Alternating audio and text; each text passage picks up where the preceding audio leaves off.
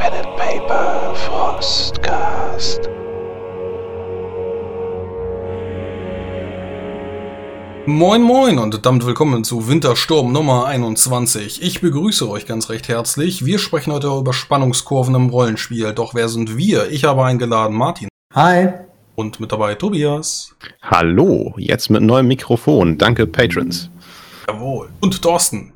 Moin Moin aus dem derzeit hitzegeplagten Berlin. Ja, hier ist es nicht besser. Aber bevor wir über das gute Wetter sprechen, würde ich einfach sagen, wir reden über den Kalten Weltkrieg, den ersten. Tobi möchte etwas erzählen. Ja, ein kleiner Hinweis in eigener Sache.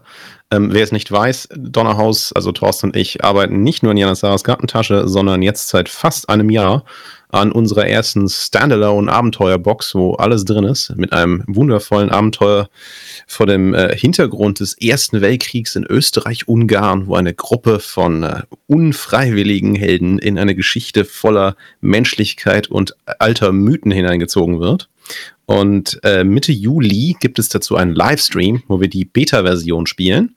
Und zwar mit unseren Partnern von äh, Dr. Freud. Das ist äh, ein, einige Freunde von uns. Und wenn du dich für so etwas interessierst oder einen Einblick haben willst in unsere Arbeit, dann ist das eine gute Gelegenheit. Ich rate also dazu, äh, gelegentlich mal bei unserer Webseite vorbeizuschauen, also donnerhaus.eu. Da informieren wir nicht nur über Freude schöner Götterfunken selbst, also die Box, was da so drin ist, was es damit auf sich hat, sondern natürlich auch, wann der Stream genau losgeht. Aktuell sieht es nach Mitte Juli aus. Genau, das ist einfach nur in eigener Sache. Ja, ja natürlich. Verzeihung, ja, ja, man, man muss das ja immer dazu sagen. Podcasts altern ja eigentlich relativ gut und man kann sich die immer wieder anhören. Vielleicht ist es schon raus, wenn ihr das hier hört, ne? Ja, ja und, ich, äh, wir würden uns einfach nur freuen, wenn ihr euch das einmal anschaut. Vielleicht ist es ja etwas für euch. Wir haben da sehr viel Arbeit und Liebe reingesteckt und hoffen, dass wir vielen Leuten eine spannende Geschichte bieten können. Und Frosty spielt auch mit.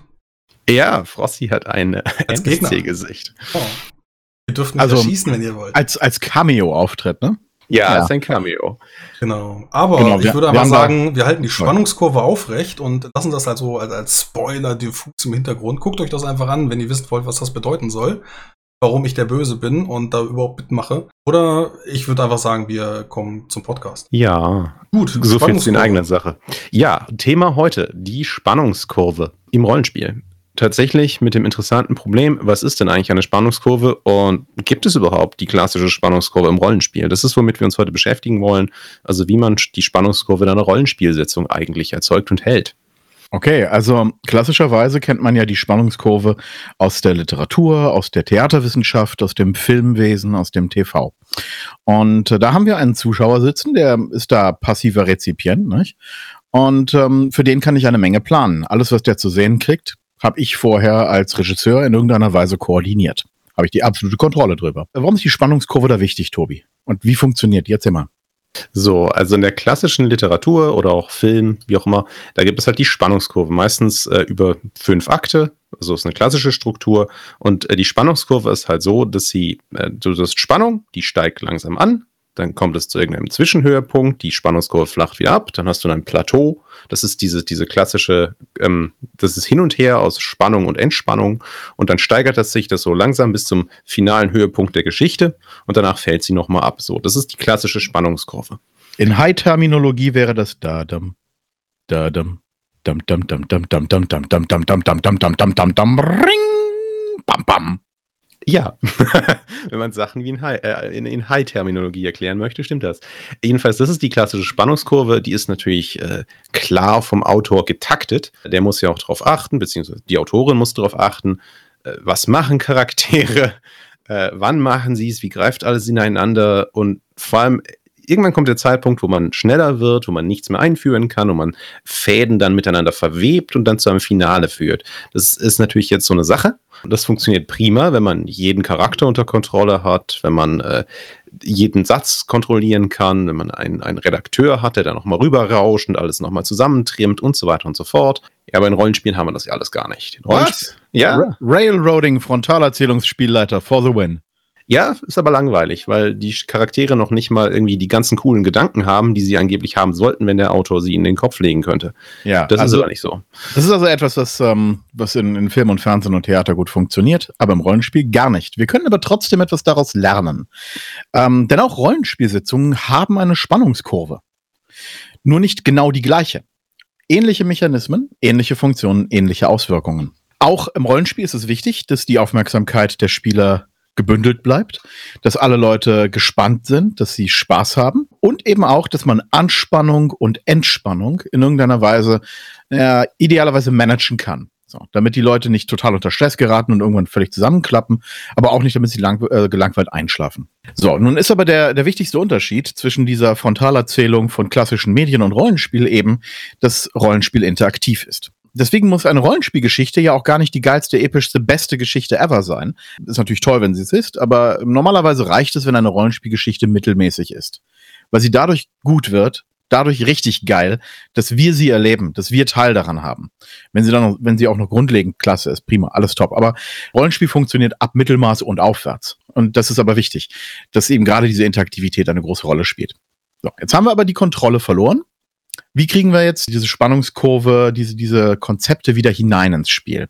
Äh, betrachten wir doch mal die Spielsitzung in ihrem, äh, in ihrem Aufbau. Gehen wir mal davon aus, dass eine typische Rollenspielsitzung so, ja, wie lange dauert die eigentlich? Wie lange muss sie dauern, damit äh, Spannungskurvenkonzepte funktionieren?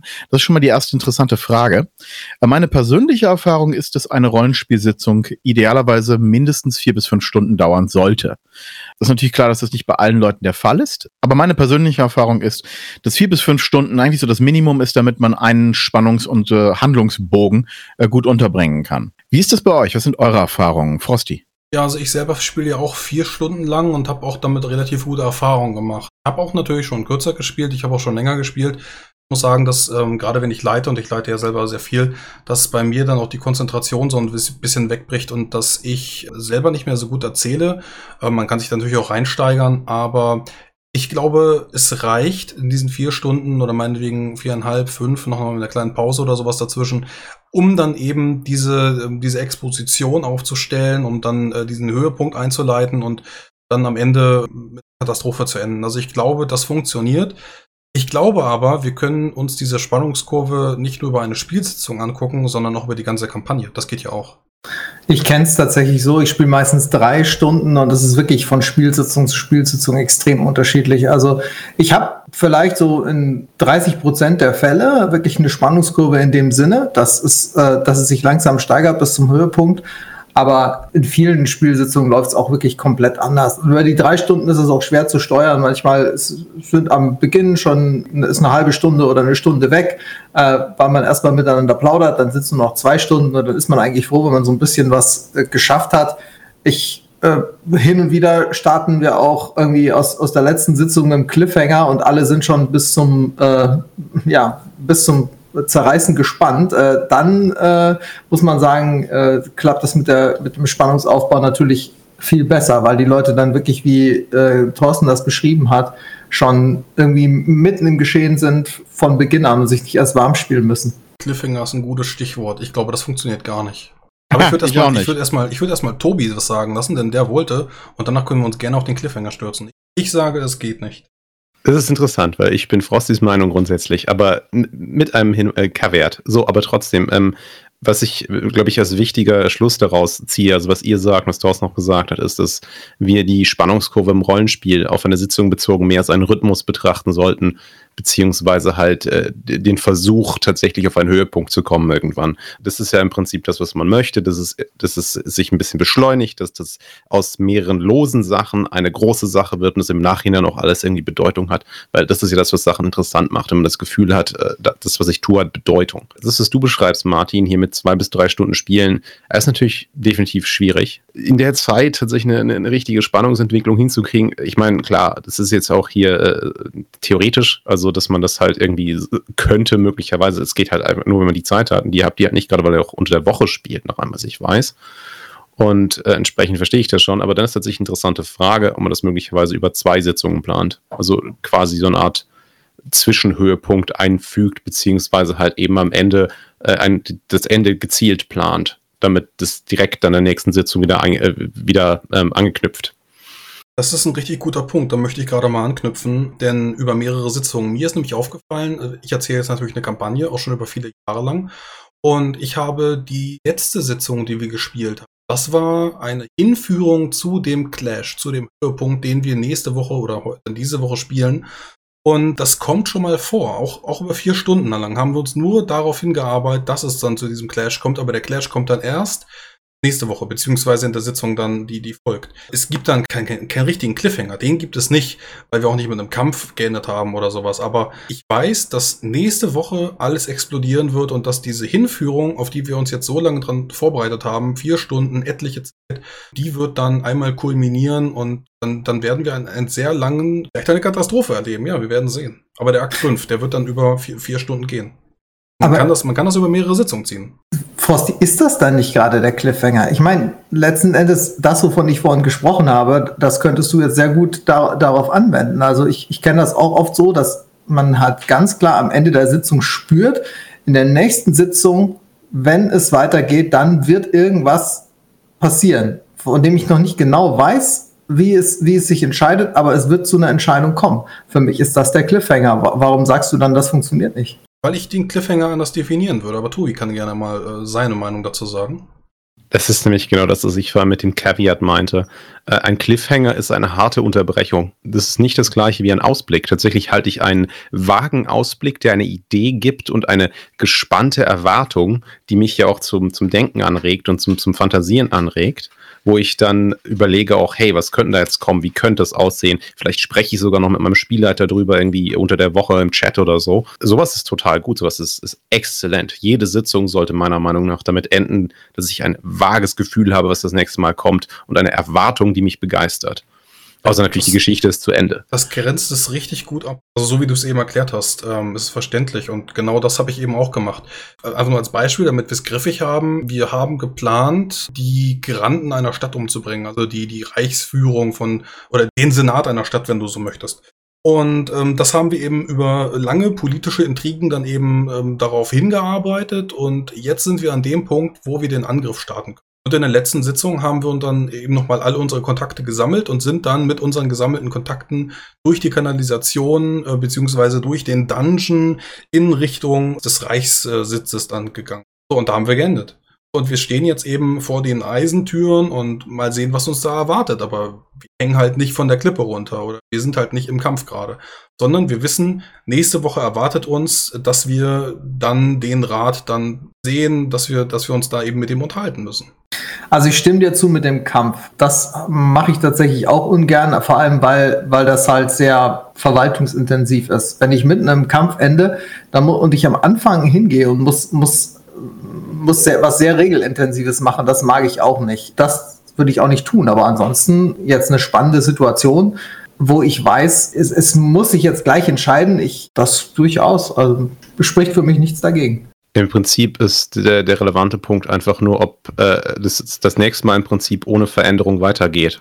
Ähm, wenn ich keinen kein Ausblick habe, wenn ich keine Idee habe, wenn ich einfach nur hänge und im Prinzip einfach nur darauf warte, was passiert das nächste Mal mit meinem Hängen. Literally, falle ich oder falle ich nicht das ist nicht wirklich spannend, weil ähm, ich kann damit nicht weiterdenken. Ich kann es nicht das gestalten. Das schon beim Kampf. Da hast du ja auch gesagt irgendwie. Und die Ogerkeule schlägt zu Ende. So, jetzt fragst du dich eine Woche lang, ob die Ogerkeule treffen wird oder nicht. Das hatten wir beim Kampf genau schon so thematisiert. Genau. Ja, es ist halt undynamisch. Du kannst dir keine weiteren Gedanken darüber machen, vor allen Dingen. Ähm, du sitzt ja fest an dieser einfachen Frage, die du auch noch dazu keinen Einfluss hast. Das ist also, weswegen wir da der Meinung sind, dass also echte Cliffhanger nicht funktionieren. Wenn es halt kein richtiger Cliffhanger ist, klar, also, sondern so ein Spannungsausblick, das funktioniert. Aber lass uns mal die grundsätzliche Dynamik einer Spielsitzung betrachten. Und zwar einmal äh, im, im Durchblick. Jede Spielsitzung hat ja einen Anfang. Zwingend. Wir kommen an, wir treffen uns, wir setzen uns hin, wir bauen alles auf. Mal ist das mehr, mal ist das weniger. Ähm, wir quatschen vorher etc. pp. Und, aber irgendwann geht das Spiel los. So. Das ist der Anfang. Und die Dynamik am Anfang ist erst einmal null. Keine Dynamik. Wir haben in jeder Sitzung irgendeinen dramaturgischen Höhepunkt. Das kann ein Kampf sein, das kann eine soziale Konfrontation sein. Wir müssen also von unserem Nullpunkt am Anfang zu diesem Höhepunkt hin. Und danach kommt noch der Abschluss. Denn wenn wir auf dem Höhepunkt aufhören, dann haben wir ja einen Cliffhanger. Das versuchen wir zu vermeiden. Deswegen haben wir also insgesamt ungefähr vier Phasen, nämlich den Anfang, die Zuspitzung zum Höhepunkt, den Höhepunkt und den Abschluss. Das heißt nicht, dass es keine Vorhöhepunkte geben kann oder dass es immer nur zwingend einen gibt. Und es gibt ja auch Leute, die spielen nicht vier bis fünf Stunden, sondern die spielen zehn Stunden. Die können dann zwei äh, Spannungsbögen in etwa unterbringen in einer Runde. Zu meiner Anfangszeit, da haben wir teilweise auch 15 Stunden gespielt, manchmal auch 20. Aber damals Als waren kind wir jung. Das ist auch einfacher. Tja, damals waren wir jung, brauchten keinen Schlaf, nicht? Aber Schokolade und Unmengen Zucker. Ja, genau. Kaffee war noch nicht. Also komische Zuckerreaktoren, haben, da haben wir das hingekriegt. Nun äh, haben wir es natürlich mit verschiedenen äh, Herausforderungen zu tun bei diesen verschiedenen Phasen. Da werden wir dann auch äh, nochmal drauf eingehen, was da so, was es so für interessante Tipps gibt. Aber ganz im Allgemeinen kann man halt sagen, wir beginnen mit der Spannung ungefähr bei Null. Wenn wir von der, von der letzten Sitzung noch so eine Restspannung mitnehmen, prima, dann fangen wir ein bisschen höher an. Aber erstmal muss es irgendwie in die Gänge kommen. Und äh, damit das gut funktioniert, hilft es, wenn man dynamisch anfängt. Da sagen wir dann in den Tipps noch was dazu. Äh, dafür ist aber, damit wir überhaupt Tipps geben können, ist doch erstmal wichtig, dass wir uns mal angucken, was ist denn überhaupt Spannung im Rollenspiel? Was sind die Quellen von Spannung? Ich meine, wir haben jetzt Kampf zum Beispiel schon erwähnt. Klar, Kampf ist ist die, äh, die kondensierteste Form von, von Spannung, von Drama, die es überhaupt gibt. Sonst wäre Kampf nicht so verbreitet in Rollenspielen, sonst wären Kämpfe nicht so verbreitet in, in Filmen, in Serien etc. Ähm, in, äh, in, in äh, Dramamedien, die mehr auf äh, Zuschauerinnen fokussiert sind, sind Kämpfe ein bisschen seltener. Das hat andere Gründe, da wollen wir jetzt nicht genauer drauf eingehen, das ist ein bisschen zu kompliziert.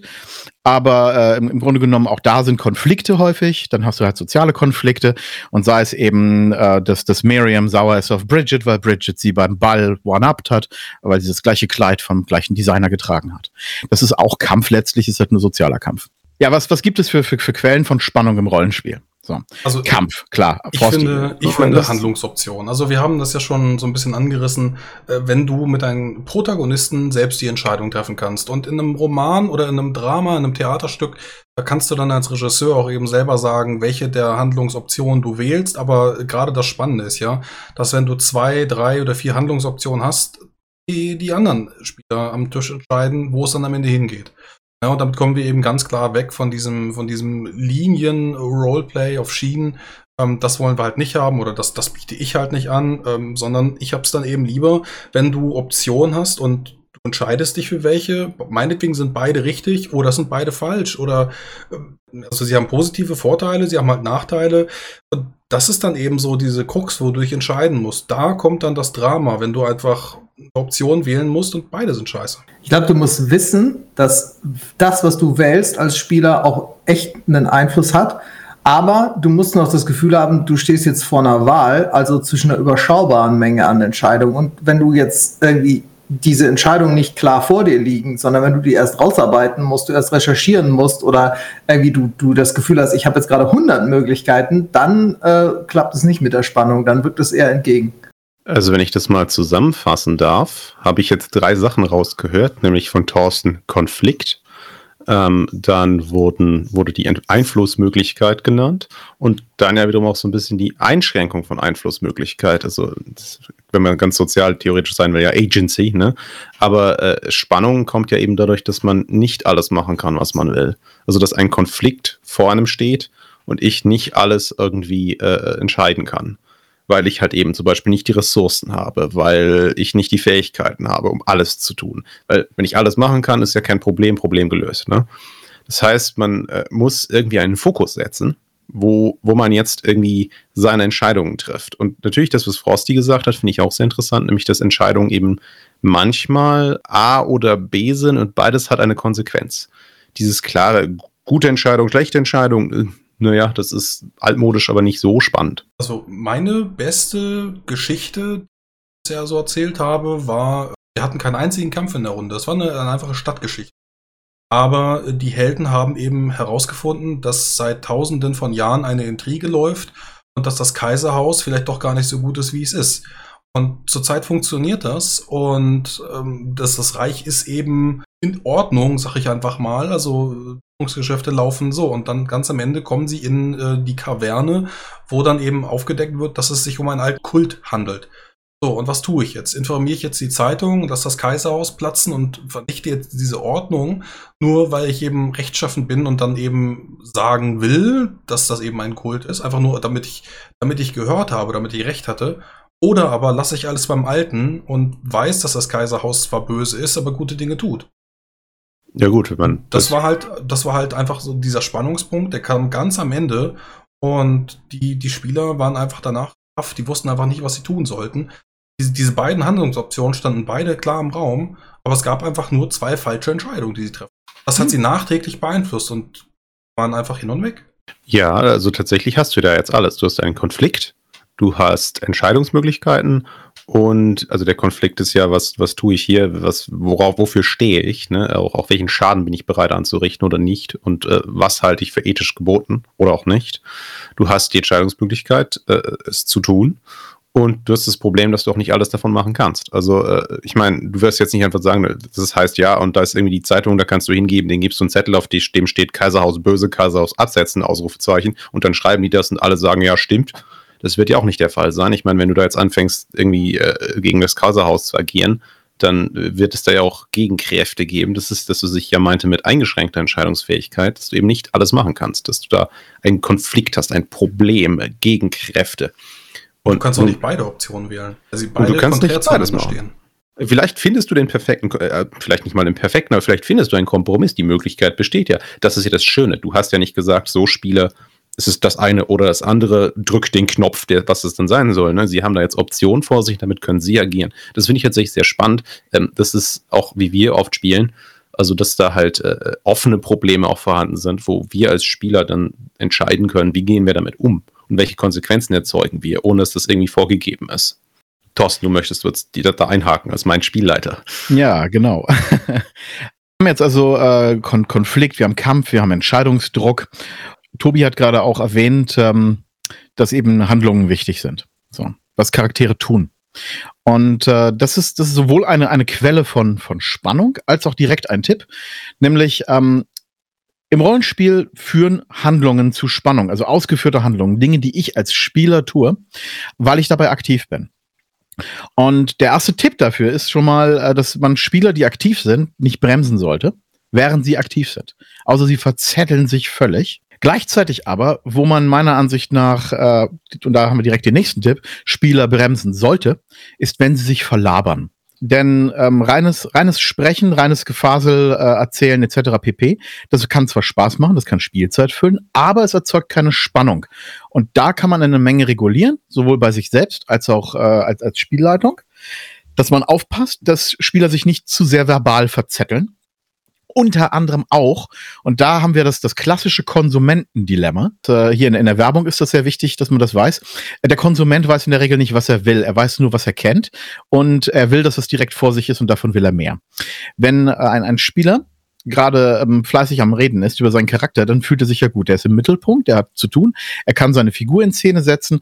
Das ist aber nicht zwingend das Beste, was ähm, ihm den meisten Spielspaß bringt oder den Mitspielern den meisten Spielspaß bringt. Denn ähm, zu reden ist immer schwächer, dramaturgisch, ähm, und damit auch für das gesamte Spiel, als zu handeln. Man kann dummerweise aber Handlungen kaputt reden.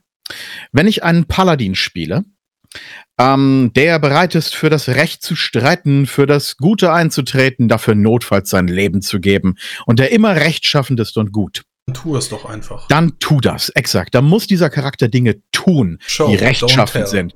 Er muss den, er muss den Bettler, der von der Stadtwache gerade verprügelt wird, beschützen. Er muss sein Schwert ziehen und gegen den Drachen ziehen, der das, äh, der den König bedroht oder was auch immer. Er muss halt Sachen machen, aktiv Dinge tun. Und dieses aktiv Dinge tun kann man kaputt reden im Voraus. Wenn er nämlich in der Taverne beim Bier sitzt und sagt, habt ihr eigentlich alle schon gehört, wie rechtschaffend ich bin? Ich sollte euch noch erzählen, wofür ich bereit bin, mein Leben zu geben. Lasst mich einen äh, umfangreichen Diskurs darüber halten, was meine Werte sind. Das ist alles äh, schön und gut, aber es ist schwach. Dramaturgisch ist es stärker, die Dinge zu tun. Also das ist jetzt natürlich, das ist jetzt natürlich schon einer der, der Tipps für fortgeschrittenes Rollenspiel. Wenn du jetzt gerade ganz frisch dabei bist, ne, dann, dann, Gottes Willen, dann sprich auf alle Fälle, ne, spiel deinen Charakter. Da würde ich auf gar keinen Fall von abraten. Haltet alle die Klappe, würfelt Initiative und sagt, was ihr kämpft. Nein, nein, worum es geht, ist sowas ganz anderes. Ähm, worum es geht, ist sowas ganz anderes. So. Ähm, Thorsten sagt ja nicht, redet nicht. Thorsten sagt, laber nicht. Das ist ein Unterschied. Ähm, das ist dieses klassische Stammtisch-Sesselfurzer, der erzählt, was, was die da oben alles falsch machen. Ich könnte das viel besser und außerdem bin ich der beste Bundestrainer. Das ist Quatsch. Im Rollenspiel ist doch der Punkt, du sollst was tun aus dem ganz simplen Grund, weil daraus eine Konsequenz entsteht. Aus Gerede entsteht nahezu keine Konsequenz. Das heißt, andere Spieler müssen nicht damit umgehen. Weil wenn jetzt der Paladin sagt, so, ich greife da jetzt ein und der geht da jetzt in aller Öffentlichkeit hin, schlägt irgendwie der Stadtwahrer einmal ins Gesicht und sagt, hör auf, den Bettler hier zu malträtieren, der hat dir nichts getan. Ähm, jetzt hast du einen Konflikt. Und zwar für alle. Und zwar aufgrund dessen, wer dieser Charakter ist. Er ist halt eben der Paladin. Er ist es. Er erzählt nicht nur, dass er es sein will. Und wenn man Sachen verbalisieren muss, dann macht man es am besten innerhalb von Aktionen. Also es ist eben wesentlich stärker, als wenn man eben dann die Aktion beginnt und während der Aktion spricht. Oder danach, als wenn man das separiert. Ja, der Punkt dabei ist nämlich jetzt, der Spielleiter kann jetzt auch wieder den Ball aufgreifen. Also äh, es sorgt halt für Bewegung in, in, im Geschehen, anstatt einfach nur zu erzählen, dass man etwas tun könnte. Miteinander zu reden ist völlig okay und wie, das, was man gerne Tavernenspiel nennt, das ist auch kann sehr spannend sein, aber wir reden jetzt hier explizit mit der Spannungskurve, wo, wo irgendwie eine dramatische Handlung geschieht. Sozialspiel hat ja ganz andere Quellen, des, weswegen Leute es gerne tun. Und äh, das finde ich dabei auch wichtig. Ja, wo wir von, von Aktionen sprechen, da habe ich einen weiteren Tipp, nämlich direkt für eine der vier Phasen der Spannung, nämlich für den Anfang. Dazu hatten wir von einer, von einer Ewigkeit auch mal auf dem Donnerhaus-Blog einen Artikel geschrieben, wenn ich mich recht entsinne. Wie beginne ich eine Sitzung, damit äh, die Spannung möglichst schnell anzieht? Und das ist mit, äh, mit Aktionen, mit Handlung, mit äh, irgendetwas, was knallt.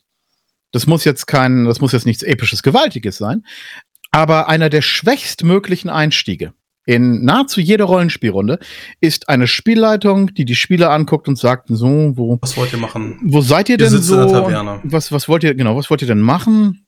Ähm, was machst du denn gerade so? Das ist das am besten ist, noch jeden einzelnen Charakter ansprechen. Wo bist du denn gerade? So, das das ist ähm, das ist ziemlich äh, ziemlich schwach. Jetzt eine Szene. So, also ich will jetzt hier äh, unerfahrene Spielleiter nicht völlig verschüchtern oder sowas. Das ist ja nur das ist ein praktischer Tipp. Das ist nicht irgendwie ein absolutes No-Go. Aber vermeide das. Du bist nämlich nicht gezwungen, bei einer Rollenspielsitzung exakt da anzufangen, wo die letzte geendet hat. Du kannst, äh, du kannst ein paar Minuten äh, raffen, du kannst äh, in uninteressantes Zeug skippen. Also wenn zum Beispiel die letzte Runde damit aufgehört hat, dass die Gruppe ähm, den, äh, die, die, die, die, äh, den, den Weg den zur Burg auf dem den Dungeon gelootet, ja, den Weg zurück musst du nicht okay. ausspielen. Exakt, du hast den kannst Dungeon, du den Dungeon. Ja, oder du beginnst damit, dass die Gruppe ins Freie tritt und plötzlich tritt ihnen ein, ein, ein Räuber entgegen und sagt, irgendwas. Danke, Mir fällt dass ihr den Drachen für mich habt. Ja, prima, ja, genau. Oder der lokale Baron, nicht? Auf dessen, auf dessen Land äh, der, der, der Schatz liegt und der jetzt Ansprüche darauf hat. Dann beginnt ja, das, das direkt mit einem Konflikt. Gut. Ja, das mit dem Baron ist ziemlich gut, weil das ist ja nicht unbedingt der Kampf. Niemand kämpft jetzt gegen den Baron, aber du musst wieder Entscheidungen treffen. Wie interagierst du jetzt mit dieser Person, ne? Und äh, wie, wie gehst du jetzt mit dem um? Und ähm, vor, allen Dingen, vor allen Dingen ist es wesentlich spannender, wenn du halt beginnst mit, äh, ihr tretet ins Licht und be bemerkt eine Gestalt und der, der sagt etwas und plötzlich passiert etwas, als wenn man eben sagt, ja, ähm, was, äh, wo wart ihr denn gerade noch? Was macht ihr gerade? Ja, also ich stecke drei Goldmünzen in meine linke Tasche. Ähm, ist da irgendwo ein Kelch? Und dann zieht sich das ewig hin und dann äh, überdefiniert man vielleicht das, das Auslooten dieses Schatzes das ist ja alles nicht so interessant. Das ähm, Spieler haben eine gewisse, also allgemein ähm, Rollenspieler ähm, Menschen sowieso in allen Themen, aber haben diese gewisse Eigenschaft, sie füllen Freiräume, wenn sie das können, notfalls auch mit belanglosem Zeug. Weil es besser ist, äh, irgendetwas Langweiliges zu tun, als gar nichts zu tun. Alle wollen ja spielen und diese Energie, die da vorhanden ist, dieses Potenzial, das müssen wir aufgreifen. Die Leute sind gekommen, die Leute wollen spielen und je, je schneller wir sie reinkriegen, desto besser ist es. Wenn wir ihnen erlauben. Spielleiter, deine Aufgabe als Spielleiter ist es jetzt zu drücken, das Pacing zu bestimmen und zu erkennen, wann ist es fluff, also wann reden die einfach nur, weil bevor keiner mehr was sagt, haben wir nur Langeweile, dann, dann rede ich eben lieber mit Tobi. Ganz am Anfang hat man auch oft noch das Problem, dass die Gruppe irgendwie auseinander noch gedriftet noch ist. Wenn ich jetzt jeden Einzelnen frage, wo er gerade ist, erzählt er mir erstmal, was er alleine im kleinen Kämmer, im stillen Kämmerchen macht, ne? Das will ich ja nicht. Ich will ja so, dass es so schnell wie möglich dazu führt, dass alle wieder an einem Ort sind und gemeinsam etwas, etwas tun. Und da ist es natürlich auch hilfreich, wenn ich mit, mit was Dynamischem beginne. Es gibt ja zwei Möglichkeiten im Prinzip. Etwas, wo Leute reagieren müssen, und so ist halt eben der Baron kommt und spricht dich an. Ne? Du musst jetzt reagieren, das Gespräch beginnt oder was weiß ich, das, das Monster kommt und greift dich an, was auch immer es ist. Ne? Oder du sorgst dafür, dass Leute reagieren wollen. Und sei es das halt irgendwie heißt, ja, äh, draußen paradieren irgendwie die Illinois Nazis vorbei und, und skandieren für einen Wechsel der Regierung in Chicago oder was, Detroit?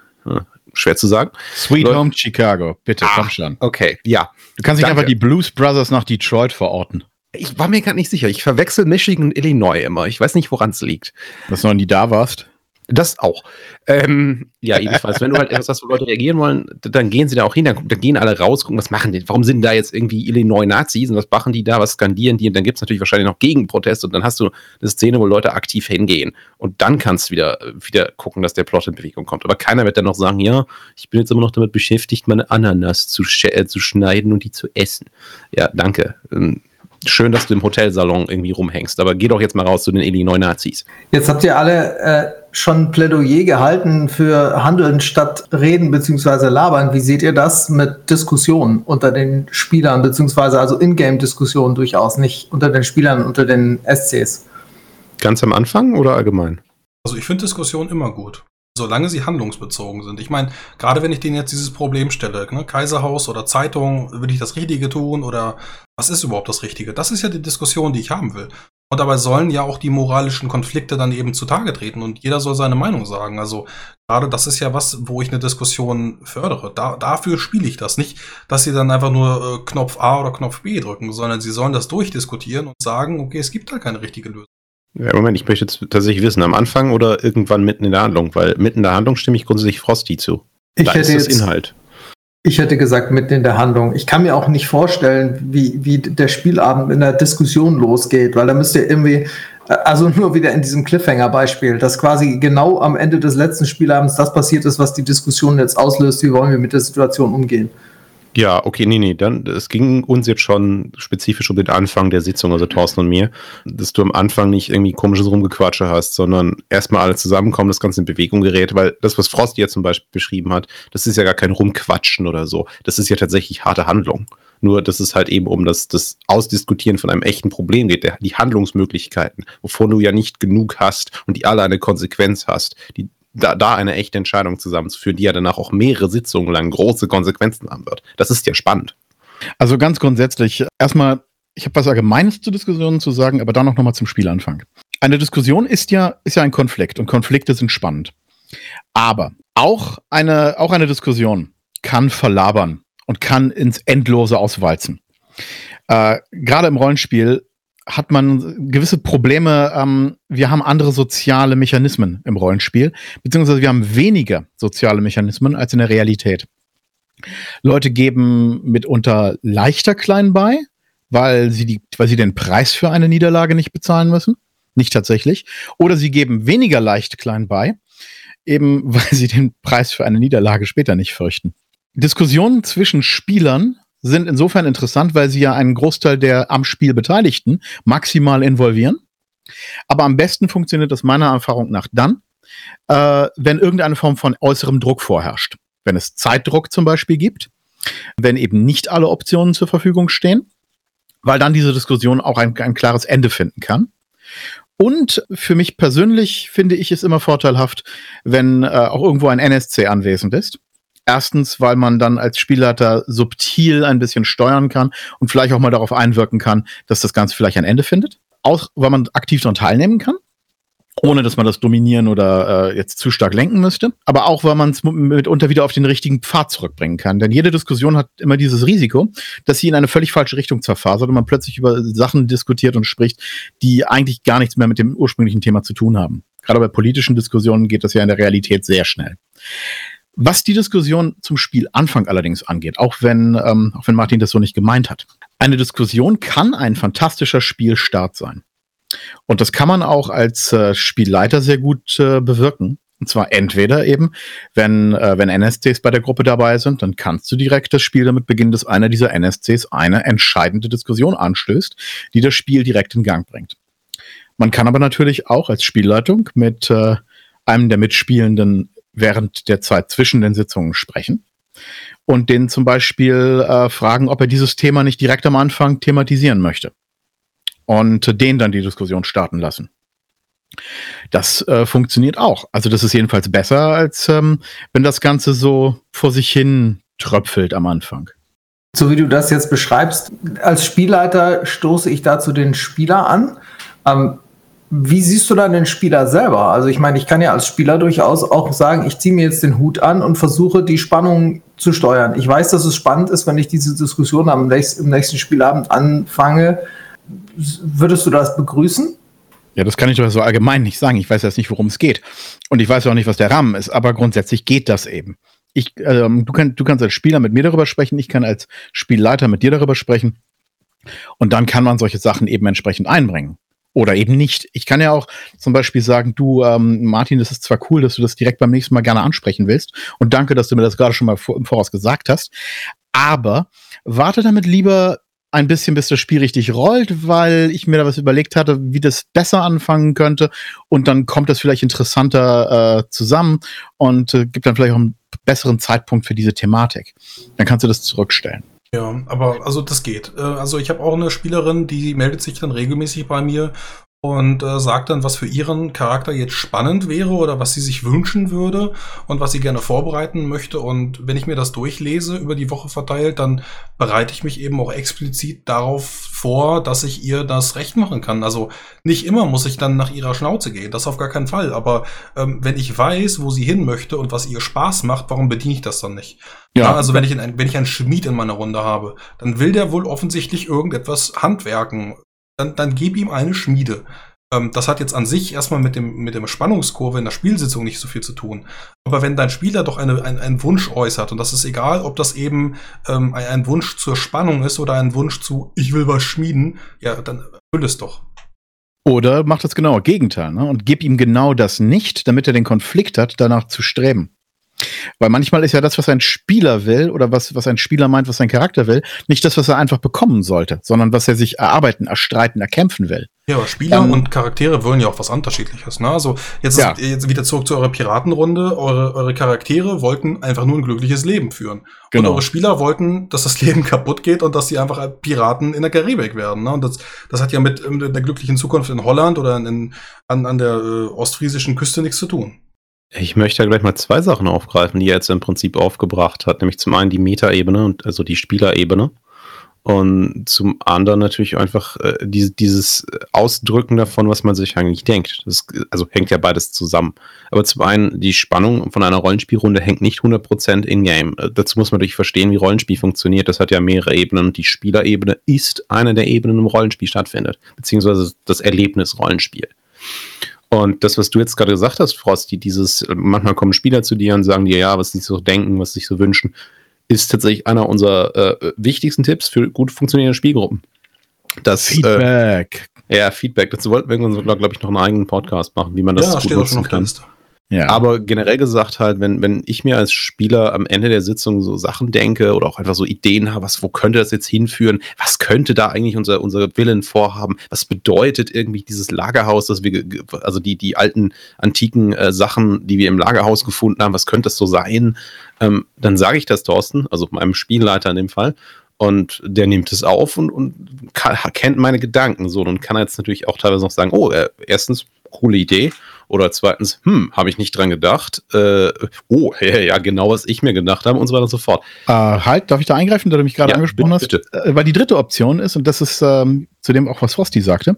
Angenommen, du sagst mir jetzt als Spieler, das und das fände ich total interessant. Ich als Spielleitung weiß aber, das ist gar nicht interessant. Da steckt gar nichts dahinter. Ähm, das würde völlig in Irre führen. Der, ja, genau, das ist ein Red Herring zum Beispiel.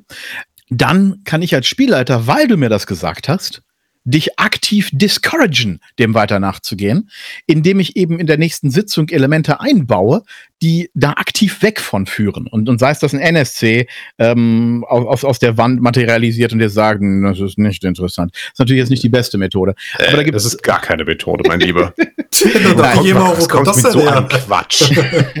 ja, äh, wenn man weiß, was die Spieler wollen, kann man darauf einwirken, positiv oder negativ. Man kann das fördern, man kann das bekräftigen, man kann das aufgreifen oder man kann es auch niederschmettern, was nicht immer schlecht ist.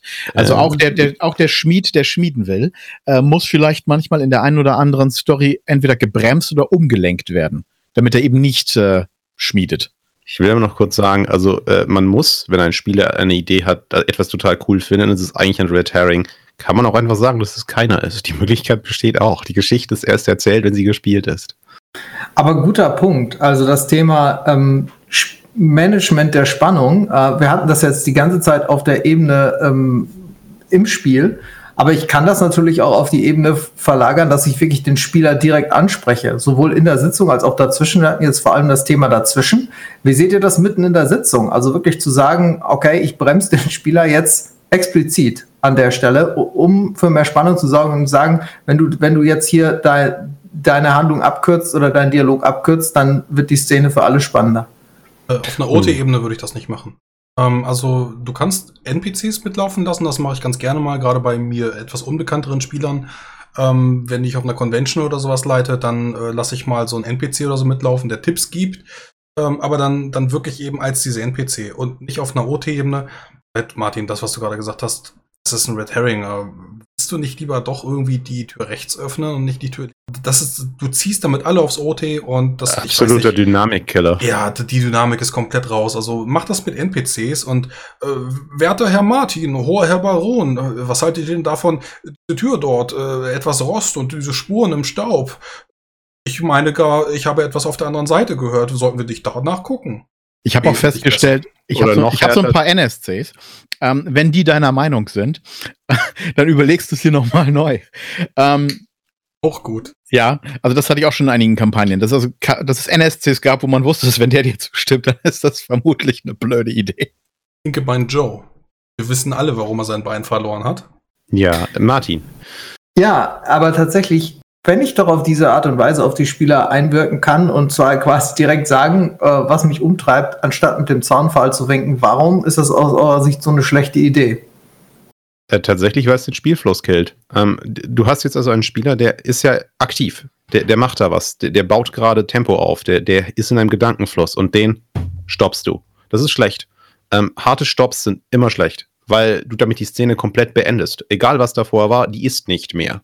Ähm, du hast sofort das Tempo auf Null gesetzt. Du reduzierst es nicht nur ein bisschen, du, du setzt es auf Null. Und das ist ein gewaltiges Problem. Denn ähm, das Problem ist ja Geschichte und alles ist eine Geschichte, das wir tun, weil wir in Geschichte denken, sorgt dafür, äh, dass wir logische Zusammenhänge unseres Tuns sehen. Und in dem Moment, wo du mir Offplay sagst, du übrigens, das ist Quatsch, mach mal was anderes, war's das. Ich habe keinen logischen Zusammenhang meiner Charakterhandlungen mehr. Das Abbrechen dieser Handlung. Ja, Moment, das, lass mich das kurz zu Ende erklären, Frosty. Das Abbrechen dieser Handlung ergibt keinen Sinn. Ähm, der, der, Narrativ meiner Gedanken ist zerstört. Ähm, die Kette ist, ist, ist vernichtet. Das, das darfst du nicht tun, weil das nicht ist, wie unser Gehirn funktioniert. Es ergibt einfach keinen Sinn mehr. Was du machen kannst, ist äh, etwas eleganter als das Beispiel von Frosty, wo ein NSC einfach nur erzählt, dass du das nicht machen sollst. Du kannst Leute auch zwingen. Ähm, sei es halt durch, durch irgendwas, was passiert. Erneut mal wieder Steinkugel. Ja, von mir ist die Rollensteincool. Das funktioniert. Und dann heißt es halt, ja, okay, die, die Schnapsidee ist jetzt erledigt. Der rechte Gang ist, der war der falsche Gang, da kommt die rollende Steinkugel. Dann hast du wieder, wieder Bewegungen drin. Und die Leute haben noch nicht mal das Gefühl, dass du irgendwie ihnen jetzt ihre, ihre Entscheidung malig machen wolltest. Tobi hat eben noch was richtig Gutes gesagt. Ähm, denn du sagtest ja, der Red Herring ist erst dann Red Herring, wenn es ausgespielt wurde oder nicht ausgespielt wurde. Und ich hatte neulich eine richtig gute Sitzung. Also das war so eine, so eine Zufallsbegegnung im Dorf, so nach dem Motto, oh, was haben wir nicht wieder alles für Probleme? Der Hauptplot stand eigentlich schon klar. Und äh, dann im Dorf erzählten sie uns, ah, hier, da kam ein Reiter vorbei und der hat irgendwie ein Kind entführt und haben im, im äh, Wald ganz viele Wölfe. Und ich dachte mir so, äh, erzeugt ein bisschen Stimmung, so ein paar nette Vignetten. Wir wollen jetzt aber zu unserem Hauptquest. Und es waren drei, vier neue Spieler dabei, die ich sag jetzt einfach mal, noch nicht so lange dabei waren und die sind auf diesen Red Herring angesprungen. Und unser Spielleiter hat daraus dann am Ende die Hauptstory gemacht und hat dann den Red Herring zum Mainplot erklärt, hat dann das mit den Wölfen aufgezogen und dann wurde am Ende gegen den Werwolf gekämpft. Das war spannend, weil, naja, er hat die Spieler nicht abgebremst in der Entscheidung, sondern hat das aufgenommen, hat damit gearbeitet und das so gewandelt, dass es richtig gut wurde. Ja gut, aber das liegt doch daran, dass es die Story war. Solche Red Herrings gibt es im Rollenspiel. Eigentlich war das nicht die geplante Story. Moment, Moment. Ich weiß nicht, das war nicht die geplante Story, was war die Story? Das Problem ist tatsächlich dabei ein Fokus-Ding. Das kennt man ja auch aus der Literatur. Wenn du es erwähnst, ähm, wenn du es äh, betonst, wenn du es erklärst und erzählst und dem Ganzen am besten das Schlimmste, was noch Namen gibst, dann ist es wichtig. Ähm, da kommst du nicht drum rum. Leute werden sich da drauf stürzen. Und das Problem ist erneut, ja, jetzt haben sie sich drauf gestürzt. Jetzt, sie, sie gehen davon nicht mehr weg. Das wäre nicht logisch. Das ergibt keinen Sinn. Der gesamte Fluss bricht zusammen und so weiter und so fort. Deswegen, wenn du ganz am Anfang in die falsche Richtung zeigst, ist das keine clevere Idee. Du kannst einen Umweg draus machen, aber du kannst nicht in eine ganz andere Richtung zeigen.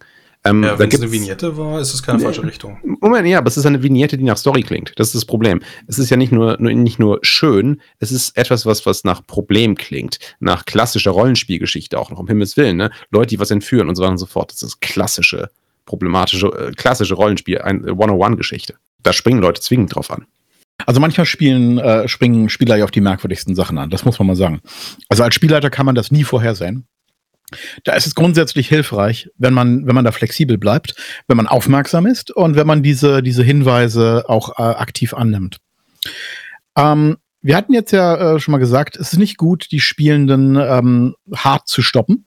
Es ist besser, sie so ein bisschen, äh, wenn es nötig ist, ist es besser, sie ein bisschen auszubremsen, äh, sie zu lenken. Das ist natürlich auch immer eine Frage der Spielphilosophie. Es gibt ja unterschiedliche äh, grundsätzliche Spielphilosophien, wie Rollenspiel überhaupt funktioniert es gibt zum Beispiel das, das, das ursprüngliche American-Style Gaming, das ja sehr taktisch ist. Also was äh, aus, direkt aus dem Wargaming kommt. Dungeons and Dragons First Edition ist da so ein Fall, wo die, wo, Rollenspiel äh, tatsächlich, also Charakterspiel völlig optional ist, oft gar nicht gemacht wurde und auch bis heute in vielen Gruppen nicht gemacht wird. Ähm, da reicht es, dass dein Charakter einen Namen hat, aber du, du spielst den als Tobi, der gerade von der Arbeit vorne, kommt. Ich gehe fünf Meter nach vorne und benutze meinen Bogen, um gegen Monster 2 zu kämpfen. Ja, beziehungsweise eben auch noch, äh, du, Frosty, dein Charakter kann doch. Mach du doch mal jetzt das zuerst und dann kann Tobis Charakter das machen. Das ist also komplett auf der, auf der, auf der ähm, mechanischen Ebene. Dann gibt's natürlich hier ähm, das, das, das äh, sogenannte Nordic Gaming, das ist sehr charakterinvolviert. Das ist äh, sehr immersiv, sehr auf Immersion aus, versucht total in die Charaktere reinzugehen. Äh, also Method Acting und Acting Method. Wir sind der Charakter, äh, unsere Figur, ähm, so weit wie nur irgend möglich. Ähm, dann gibt's halt noch, dann gibt's Eurogaming, das hatten wir auch schon ein paar Mal gesagt, das ist ein bisschen eine Mischung aus beidem, mit äh, einem stärkeren Story-Aspekt. Es gibt übrigens auch die israelische Rollenspielschule. Die hat sich völlig eigenständig entwickelt. Und die äh, hat da ganz andere Theorien. Die geht zum Beispiel davon aus, dass es die Charaktere als Figuren gar nicht gibt, weil es sie nicht geben kann, sondern nur die Spieler gibt, die ähm, äh, durch ihre Figuren handeln aber du die Spieler als Spieler erreichen musst. Das heißt, du kannst dem Charakter keine Angst machen, indem du etwas tust, wovor der Charakter sich fürchtet, sondern du machst dem, dem, dem Spieler im Prinzip Angst durch etwas, wovor sich der Spieler fürchtet. Will ich jetzt nicht zu genau drauf eingehen, das ist ja auch nicht weiter wichtig. Ist aber, auch kompliziert. Ist auch sehr kompliziert, ja. Aber man muss halt wissen, wie spielt man da, mit, mit was für einer Gruppe hat man es zu tun? Und dann kann man die entsprechend lenken, auf verschiedene Arten. Aber als Gegensatz zu der Sache dass man äh, Leute nicht hart stoppen sollte, weil das Leute aus dem Spiel rausreißt, egal ob man das jetzt auf der Spieler- oder Charakterebene tut. Man kann sie auch nicht hart starten. Ähm, von 0 auf 100 geht nicht. Das heißt, ich sag zwar, beginn deine Runde mit Aktion, mit etwas, was passiert, wenn du kannst. Aber was ich dir auch sagen würde, ist, beginne eine, ähm, beginne eine Sitzung auf keinen Fall mit der maximalen Aktion. Also nicht eben sowas wie, äh, ihr habt den Drachen besiegt, so und bla bla bla bla. Jetzt geht's also los, die Charaktere kommen also aus der, aus der Höhle mit ihrem Loot und plötzlich kommt der nächste Drache auf sie zu. So, und der nächste Kampf beginnt sofort. Oh. Ähm, das überfordert die Spieler. Die Spieler sind nicht, in, sind nicht im Mindset drin, sind nicht in ihrer Figur drin. Die ganze Deswegen haben wir auch ein Problem mit den Cliffhangern, die wir vorhin angesprochen haben. Das geht nicht. Exakt. Ja, genau, weil das ist das, was Cliffhanger tun. Die bringen dich von, äh, die bringen dich als Spieler von 0 auf 100 und dann scheitern sie daran. Vor allen Dingen ist das größte Problem, wenn du den, den maximalen Höhepunkt an den Anfang der Spielsitzung setzt, was kommt denn dann danach? Ja. Ähm, Aber da habe ich jetzt eine Frage zu. Raum. Bitte. Und, ähm, wir haben ja jetzt, wie gesagt, nicht nur den ersten und den letzten Akt, sondern wir haben ja auch Akte dazwischen und eben auch das erregende Moment. Ich würde ganz gerne über Akt 2 sprechen, also die Hinführung. Wie komme ich denn von den 0% auf die 100%? Also wie, wie steigere ich denn jetzt meine Spannung? Wie steigere ich jetzt die Handlung? Gibt es da gute Wege, die dahin führen? Habt ihr da, ist, ist es abhängig vom Plot oder gibt es da eine allgemeine Lösung, einen Tipp oder sowas? Thorsten. Naja, ähm, erstmal, äh, du, du hast es ja klassischerweise mit Verdichtung zu tun. So, einmal jetzt auch natürlich auf der rein betrachtungstechnischen Ebene. Du willst Spannung verdichten und zuspitzen. Und das kannst du auch tun, indem du Handlungsmöglichkeiten verdichtest und zuspitzt. Ähm, da ist der Klassiker zum Beispiel jede Form von Detektivgeschichte, bei der du langsam, aber sicher mehr und mehr Informationen Indizien, sammelst. Hinweise, genau. Beweise. Und je mehr Informationen du gesammelt hast, je mehr Zeugen du befragt hast, äh, je mehr Schauplätze du besucht hast, desto mehr Gedanken kannst du dir machen. Und dadurch entsteht diese Dynamik von ganz allein. So eine Detective Story ist doch eigentlich ein richtig guter Einstieg, oder? Also du sitzt in deinem Büro, alles irgendwie verraucht, meinetwegen sitzen da auch vier Detektive rum, dann kommt die, die verzweifelte Frau rein oder der verzweifelte Mann und gibt diesen Auftrag. Das ist eigentlich richtig gut zum Reinkommen, weil du hast direkt Handlungsanweisungen, du kannst Fragen stellen, du kannst aber in Ruhe in deinen Charakter reinkommen. Und dann mhm. eben auch die, Ansteigung äh, mit, dem, mit den Hinweisen, zwei, drei Tatorte absuchen oder sowas. Also ich glaube, das ist schon mal, für, für den Anfang ist das schon mal richtig gut. Aber und, es beginnt, und, und, es beginnt damit, dass die mysteriöse Frau mit dem roten Kleid den Raum betritt. Nicht die halbe Stunde davor, wo alle über die Qualität ihres Whiskys reden. Ja, richtig. Was? Die reden doch nicht über die Qualität ihres Whiskys. Die Qualität ist ihnen egal. Sie sind schließlich Trinker. es war ein dunkler Tag. Ähm, ein also, grauer Tag. Immerhin hatten wir Whisky. Tobi, Wisst ihr, was man dazu sagen muss? Also wir haben ja gar nicht zig Akte oder so. Im Prinzip ist, ist es ja einfach nur wirklich das ganz simple Problem von, wie bringe ich es in Bewegung, wie führe ich sowas zu einem interessanten Ende. Also wirklich so eine Spannungskurve ist ja im Prinzip im Roll, in der Rollenspielsitzung wirklich nur von unten nach oben und dann ist Schluss und dann fällt sie nochmal kurz ab. Also im Prinzip ist so ein klassischer Akt. Was ich jetzt aber hier äh, sagen wollte, ist äh, eine Möglichkeit, beziehungsweise wenn man es mal verallgemeinert, Spannung verdichtet sich dadurch, dass ich am Anfang mehr Möglichkeiten habe, die aber weniger Impact haben. Das heißt, äh, gegen Ende hin äh, es, muss ich mich immer stärker zuspitzen, was ich jetzt eigentlich entscheide, aber die Entscheidungen haben mehr Gewicht.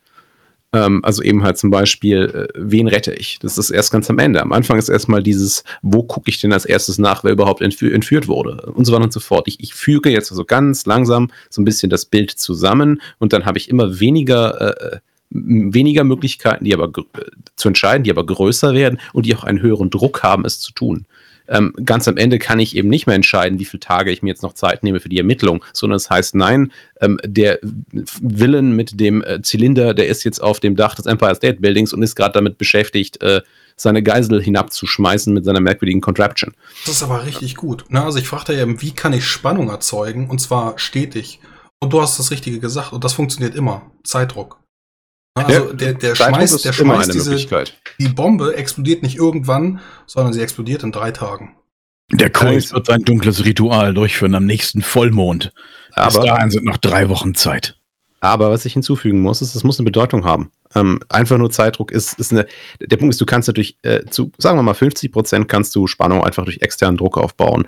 Durch wenig Ressourcen, durch Gefahren, durch Zeitdruck und so weiter und so fort. Natürlich sorgt das für Spannung, weil die Leute sich fokussieren müssen und weil die Leute Entscheidungen treffen müssen, die dann zwingend auch eine Bedeutung haben, weil du ja dafür gesorgt hast, dass es, dass es hohe, ähm, werden hohen Einsatz hat. Ja, im Prinzip schon. So ein bisschen dieses Between a Rock and a Hard Place.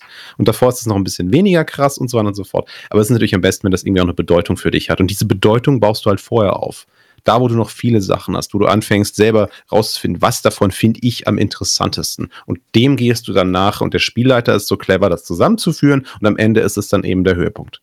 Was man dabei auch bedanken, be beachten muss, wenn man halt diese, diese, von, von vielen Entscheidungen zu wenigen Entscheidungen geht, das gleiche funktioniert auch mit Schauplätzen. Ähm, Rollenspielsitzungen sind mehr wie Theater als wie Bücher. Sie haben nach Möglichkeit nicht so viele Schauplätze weil Schauplätze zu beschreiben zu dem Zeitpunkt, wo sie voll sind mit Action, wo es richtig drauf ankommt, Geht nicht, weil äh, Beschreibungen sind langsam, Beschreibungen sind lang. Ich will aber, wenn, wenn ich dann jetzt die Verfolgungsjagd auf dem Marktplatz mache, will ich ja nicht, dass man mir noch erzählt, wer da alles steht, wer da alles sitzt und so weiter und so fort.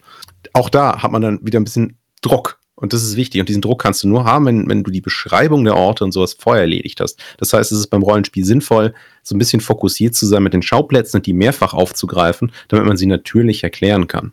Also zum Thema Zeitdruck nochmal, das fand ich vorhin ganz interessant. Äh, wir haben den ja auf jeden Fall in eurer Beschreibung in-game. Ein Punkt würde mich noch interessieren, und zwar, ähm, wie transportiert ihr den ähm, an den Spieltisch, so dass die Spieler nicht dem Zeitdruck ausweichen? Naja, das bedeutet, naja, Zeitdruck kommt dadurch zustande, dass es, dass es Konsequenzen gibt.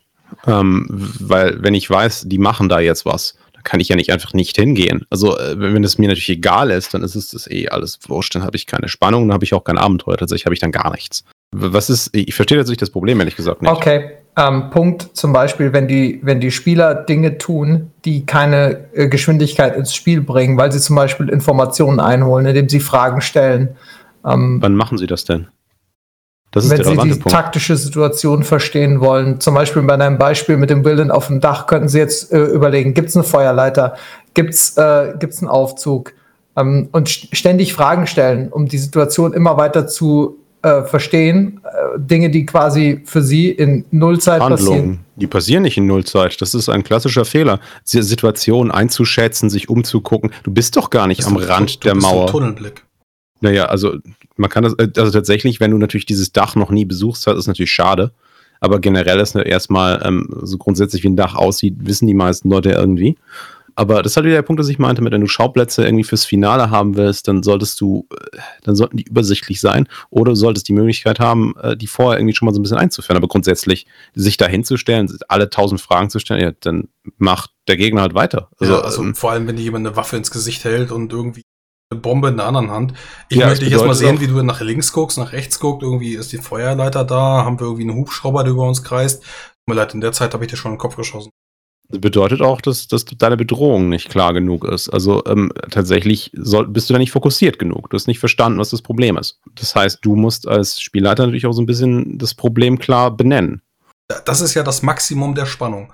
Und wenn ich sage Zeitdruck aufbauen, dann würde ich eben sagen, okay, ihr habt noch drei Tage, um diese, um diese Bombe dann aufzuspüren oder drei Wochen, um das finstere Ritual aufzuhalten. Und da würde ich an der Stelle dann einfach visualisieren. Also meinetwegen irgendwie mit kleinen Steinchen, die du hinlegst oder die du wegnimmst. Das ist, das ist halt was, wo du diesen Zeitdruck einfach klarstellen kannst oder du, du kreuzt irgendwie einen Kalender an, meinetwegen. Kalender auf den Tisch, machst da ein dickes rotes Kreuz rein, oh, ihr habt jetzt nur noch 20 Tage. Ne? So, mhm. so eine mhm. Dinge. Ne? Also der Zeitdruck, den brauchst du im Finale, brauchst du den gar nicht mehr. Natürlich ist der da und der ist gegeben und dann die Situation ist unübersichtlich. Aber an diesem Punkt brauchst du dann den Zeitpunkt oder den, den Zeitdruck nicht mehr, den ich dann beim erregenden Moment eigentlich angesprochen habe. Wo, wobei wir eigentlich nur mit zwei Typen von Zeitdruck äh, wirklich spielen, nämlich es gibt eigentlich keinen ähm, und es gibt sehr großen. Also so dieses in fünf Tagen oder so, ja, das ist sehr abstrakt, sehr verwalterisch. Hat man auch mal, aber im, im Kern ist das eigentlich gar nicht so spannend, weil wir kommen ja eigentlich trotzdem an, wenn es wichtig, äh, wenn der Zeitpunkt gekommen ist, wo wir ankommen müssen. Weil wir wollen ja alle gegen den Willen kämpfen. Der Spielleiter will auch seinen vorbereiteten Kampf irgendwie haben. Martin. Nee, finde ich gut. Also das, was du sagst, wenn, wenn ich die Situation von vornherein schon so geframed habe, dass die Spieler abgeholt sind, dass sie, dass sie den, den Schauplatz kennen, wie du gesagt hast, dass sie wissen, okay, ich brauche jetzt keine Fragen mehr zu stellen. Mir sind eigentlich alle Informationen, die ich brauche, um zu handeln, präsent. Ähm, dann ja, nehmen sie auch die Geschwindigkeit nicht raus. Ansonsten würden sie dich ja aktiv sabotieren. Dann würde ich mich fragen, warum tun sie das gerade? Ist, ist ihnen irgendwie, äh, ist, ist ihnen die Situation nicht geheuer? Das wird aber im Normalfall nicht passieren. Ja, und wenn ja. du wirklich im Kampf bist, dann, dann mache ich das auch tatsächlich so, dass ich runterzähle. Okay, es kommt keine Situation. Willst nicht handeln? Drei, zwei, Du guckst, du guckst einfach nur zu und siehst dabei zu, wie, weiß ich nicht, deine Frau erschossen wird, weil deine Frau neben dir stand. Keine Ahnung. Ne, du musst halt im Prinzip klar sagen, so, hier ist jetzt echter Handlungsdruck vorhanden, weil wenn es halt heißt, ja, nee, der, der macht jetzt X. Du kannst jetzt nicht noch gucken, was es alles gibt. Du machst jetzt was oder du machst nichts. Auch wenn du das ist Kampf, Handlungsdruck. Auch wenn du in Kampfrunden bist. Du kannst nicht erst zehn Minuten lang in deinem Wege der Zauberei blättern oder irgendwie im Waffenhandbuch, äh, was nee. der jetzt Schrotfinte macht. Also, das ist ja auch nicht fair das, gegenüber das der geht, anderen. Das geht einfach nicht.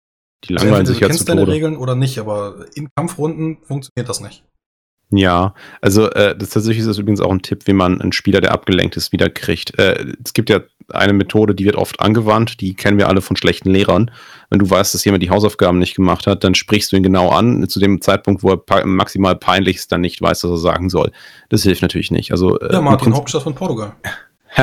Also das, was du da gerade beschrieben hast, Martin, also Spieler, die irgendwie völlig wirr irgendwie alles andere machen, außer das, worum es wirklich geht, das sind ja an sich abgelenkte Spieler. Die, die sind irgendwie nicht da, die haben noch nicht geschnallt, was Sache ist. Und das gleiche gilt ja, wenn jemand auf seinem Smartphone rumguckt oder die Zeitung liest, hatten wir früher mal tatsächlich als Zeitung noch gelesen wurden, dann ist es nicht sinnvoll, den bloßzustellen oder ihn mit den großen Sachen zu konfrontieren, dann sollte man demjenigen einfach eine kleine Situation geben, die aber eindeutig ist. Also nehmen wir einfach das Beispiel von einem Kampf, wenn es tatsächlich heißt, so, äh, also hier abgelenkter Spieler X, nennen wir ihn einfach mal Karl, der Oger stürmt auf dich zu und holt mit seiner Keule aus. So, es ist völlig klar, was da passiert, du musst nichts wissen, du musst nur dem Oger ausweichen und danach hast du was getan. Ja, finde ich gut, weil du holst ihn ja da ab. Ähm, ich meine, er hat einen Grund, warum er in der Zeitung schmökert, und zwar, er fühlt sich offensichtlich nicht involviert. Von daher auf jeden Fall in, in jeder Hinsicht finde ich gut, ihn da mitzunehmen und zu sagen, ich bediene dich jetzt mal. Ja, ja, klar, aber es geht halt einfach darum, es hilft halt nichts, wenn jemand abgelenkt ist und irgendwann wird irgendwer abgelenkt sein, den irgendwie bloßzustellen oder den in die Pfanne zu hauen. Das bringt gar nichts. Das sorgt nur für, der der pissig ist auf dich. Und dann ist er raus. Und zwar für, für Stunden potenziell. So, Tobi, warum hast du jetzt die ganze Zeit nichts gesagt? Danke. Ähm, so, eine Sache, die mir noch wichtig ist, nämlich für äh, den Anfang und das Ende, wenn man irgendwie Skills verteilen will oder irgendwie nochmal zusammenfassen oder irgendwie Charakterbögen machen und Zeug steigern und so und so fort, bloß nie am Anfang, wenn man Zeit hat am Ende und sonst unter der Woche. Ja, Hausaufgaben. Das ist nicht viel. Also ich bereite als Spielleiter die ganze Woche über vor, stecke da, also ich weiß nicht, wenn ich vier Stunden leite, dann stecke ich da vier Stunden Vorbereitung rein. Das müsst ihr nicht machen. Macht, wie ihr meint, aber fünf Ex äh, Erfahrungspunkte, die XP dann irgendwie zu vergeben, das ist in fünf Minuten erledigt. Das ist eine Hausaufgabe. Also ich erwarte nicht viel, aber das erwarte ich. Einfach so ein genereller Tipp, weil Verwaltung macht halt keinen Spaß. Ja, ähm, ich denke, wir haben jetzt auch eine Menge zu dem ganzen Thema Spannungskurve gesagt. Also halt eben auch, dass die Spannungskurve, die klassische, im Rollenspiel so nicht existiert. Aber man hat Spannung und man hat einen Rhythmus des Spiels. Und das ist ja eigentlich das, was hinter der Spannungskurve steht. Musik könnte man jetzt noch ansprechen. Ich würde es einfach nochmal verlagern. Genau. Also wir, wir können da noch eine ganze Menge zu erzählen. Ne? Auch wie, wie viel beschreibt der Spielleiter am Ende? Ne? Also das Dach. Wie viel beschreibe ich? Wie beschreibt er Sachen? Was beschreibe ich? Wie schnell? Wie knapp? Ähm, was lasse ich weg? Das ist alles ein Ding, auch Sprachmodulation. Wie, wie benutze ich meine Stimme? Wie schnell oder wie langsam bin ich und wann bin ich schnell oder langsam? Welche Musik benutze ich? Wann benutze ich Actionmusik? Wann eben nicht? Ne? Also all diese Dinge.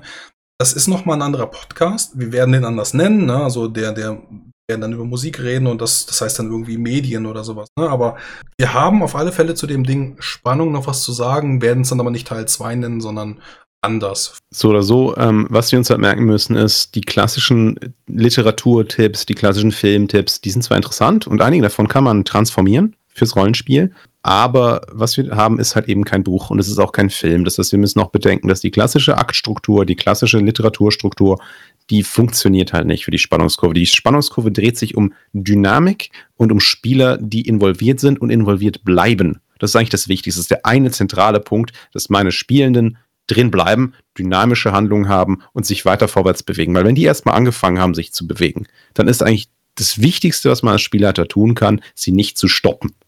Gute Zusammenfassung nochmal jetzt ganz am Ende. So, ähm, damit würde ich auch sagen, sind wir am Ende angekommen von diesem Podcast und machen das, was wir immer tun. Äh, ich weise nochmal darauf hin, dass wir uns immer über Feedback freuen, weil, naja, wir sind auch nur vier und es ist eine offene Diskussion, die wir ungeskriptet mit ein klein wenig Struktur als Vorbereitung jeweils führen. Und äh, wir möchten natürlich euren Input, eure Fragen oder auch einfach eure Anmerkungen, weil wir lernen nämlich gerne auch von euch. Ich ja, hoffe, ihr lernt das gerne natürlich alles. Ne? Also jede, jedes Feedback wird gelesen, wird beantwortet. Äh, also ist ganz wichtig. Ja. Aber Tobi, wie kann man uns dann erreichen? Ja, Feedback gibt es für uns am besten auf Frostys Seite in den Kommentaren an die eigens eingerichtete E-Mail-Adresse, die da lautet wintersturm.donnerhaus.eu. Das ist ein eigens eingerichtetes Postfach. Was auch immer sagt, kommt da an, wir lesen das und wir diskutieren das dann. Ihr könnt uns natürlich auf den sozialen Medien was schreiben, also zum Beispiel Twitter oder Facebook. Einige unserer Patrons zum Beispiel können mit uns auch im Discord plaudern und wenn ihr auch Patrons sein wollt und uns ermöglicht, neue Mikrofone zu kaufen, wie wir das jetzt zum Beispiel getan haben, äh, haben, dann freuen wir uns natürlich. Wir haben beide einen Patron, also Frosty und Donnerhaus, jeweils unter patreon.com-frosty pen and paper oder patreon.com-donnerhaus. Ja, ansonsten, äh, wir hatten eine Pause zwischen den Casts. Ähm, da habt ihr viel zu Jana Saras Kartentasche gemacht. Ja, auf jeden Fall. Wir waren zum Beispiel beim SK Podcast, also Thorsten war, ich war nicht da. Genau, ähm, richtig. Kann man das, auch noch verlinken. Ja, war ganz toll tatsächlich. Äh, Martin vom SK Podcast hat sich eine Stunde lang mit Thorsten unterhalten darüber, was äh, das Donauer Studio eigentlich so macht und war was es gut, ja. mit Jana Saras Kartentasche auf sich. Ja, wir haben uns sehr gefreut. Ähm, wir haben das auch gründlich vorbereitet, weil wir natürlich äh, auch ein bisschen geschwitzt haben, weil der SK Podcast ist ja. Schon mal eine Hausnummer. Ja, der ist etabliert, ne? Ja. Ähm, an Martin tatsächlich haben wir uns auch sehr gefreut, wie professionell das ablief. Also ähm, war toll. Ähm, danke dafür. Wer sich dafür interessiert, der kann da gerne reinhören. Und Teilzeithelden hat gerade erst ein Review von Janis Saraska am Tasche gemacht. Das, ne? Ja, am, am 17. Juni äh, 2021 kam das raus. Da hat äh, Norbert von der Redaktion tatsächlich an der Kartentasche von vorne bis hinten durchgearbeitet. Äh, also er gesagt hat, dass er das tatsächlich komplett durchgeht, habe ich mir auch an den Kopf gefasst. Das sind schließlich fast 600 Seiten Inhalt und 72 Karten. Ich habe die Rezension ähm, gelesen, das ist schon ja, also ich, ich, ich, verlinke die Rezension, lest sie am besten selber, bevor wir da was zu sagen. Es ist krass. Ich war sehr, äh, wir waren sehr glücklich äh, über das Fazit und haben uns sehr gefreut, dass er, dass das Teilzeithelden sich auch so viel Zeit genommen hat. Also das ist ja nicht normal, ne? Man kennt es ja aus, mhm. dem, aus dem Review-Bereich, da wird einmal kurz reingeguckt, rüber gerauscht und dann kommt da so ein Fazit bei raus. Aber die haben das tatsächlich von vorne bis hinten durchgeackert. Fanden wir total cool. Ja, insofern ja. auch ein Shoutout nach da. Äh, schaut da vorbei. Ähm, Schöne Grüße natürlich auch an äh, Teilzeithelden. Ja. Ja, aber äh, Martin, erzähl doch mal, wie fandst du den heutigen Cast? Ich bin sehr zufrieden. Auf jeden Fall. Ich glaube, wir haben es geschafft, das ganze Thema wirklich knackig anzugehen. Äh, ich bin mal gespannt, wie, die, wie das Feedback ist, aber ich würde sagen, ähm, auf der, kommt auf jeden Fall in die Top 3 unserer Casts bisher. Oh, sehr gut, ja. Tobi, was hast du? Ja, ich kann das immer nicht so einschätzen. Ich finde ja alles, was ich tue, immer mittelmäßig. Ich weiß nicht, woran es liegt. ähm, ja, ich habe immer Angst, dass es nicht gut genug ist für die Welt. Das ist die Schweizer Aber, Gene. Äh, das könnte schon sein. Das ist richtig. Ich habe ja gehört in dem einen Unikurs, den ich hatte zu interkultureller Kompetenz, äh, Schweizer in Verhandlungen sagen die exakt, was sie denken und das ist dann hoffentlich auch korrekt. Ich weiß jetzt nicht, also nicht, ob das stimmt, aber ähm, ich tue mein Bestes und wir waren ganz gut vorbereitet. Insofern glaube ich, dass Martin recht haben könnte, dass das ein ganz guter Podcast war. Unsere Zuhörerinnen und Zuhörer sagen uns das am besten. Spaß gemacht hat es mir auf viele Fälle. Ja, äh, sehr interessantes Thema. Ähm, die verschiedenen Betrachtungen ähm, waren wie immer sehr interessant. Ähm, Gerade der Austausch von den unterschiedlichen Erfahrungen, die wir da alle haben, finde ich immer sehr bereichernd. War ein schönes Thema. Ist Danke ja wichtig, dafür. dass wir uns nicht immer alle einig sind. Ne? Also nur genau. dadurch, nur dadurch können wir auch neue Sachen erarbeiten. Ja, wäre ja langweilig, ne? Sonst können wir Selbstgespräche führen. Die nehmen wir dann nacheinander auf. Dann haben wir gleich viermal so viele Folgen. Gut, ja, wir, also nehmen sowieso, alle, wir nehmen sowieso alle äh, Sachen einzeln auf und äh, ich füge das dann immer zusammen, aber eigentlich sitzen wir alle in einem Raum ohne Internet. Genau, ja, wir, wir schicken das mit äh, VHS-Kassetten.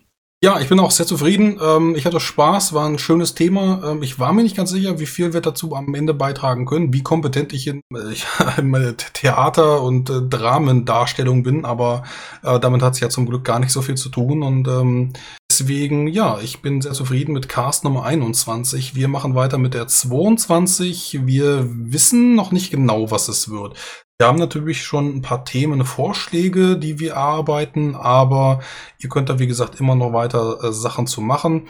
Und ich würde einfach Tschüss an dieser Stelle sagen und wir hören uns beim nächsten Mal wieder, in welcher Form auch immer. Tschüss. Ciao. Und tschüss. Ciao. Bye, bye.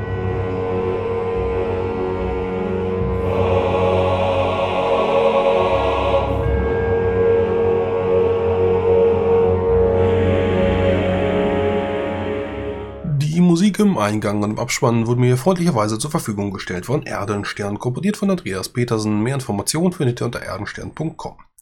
Ihr könnt mich und mein Projekt sehr gerne bei Patreon unterstützen, wenn ihr möchtet. Das habt ihr auch schon gehört. Dort einfach unter patreon.com slash frostypenandpaper. Das habt ihr auch schon gehört im Podcast.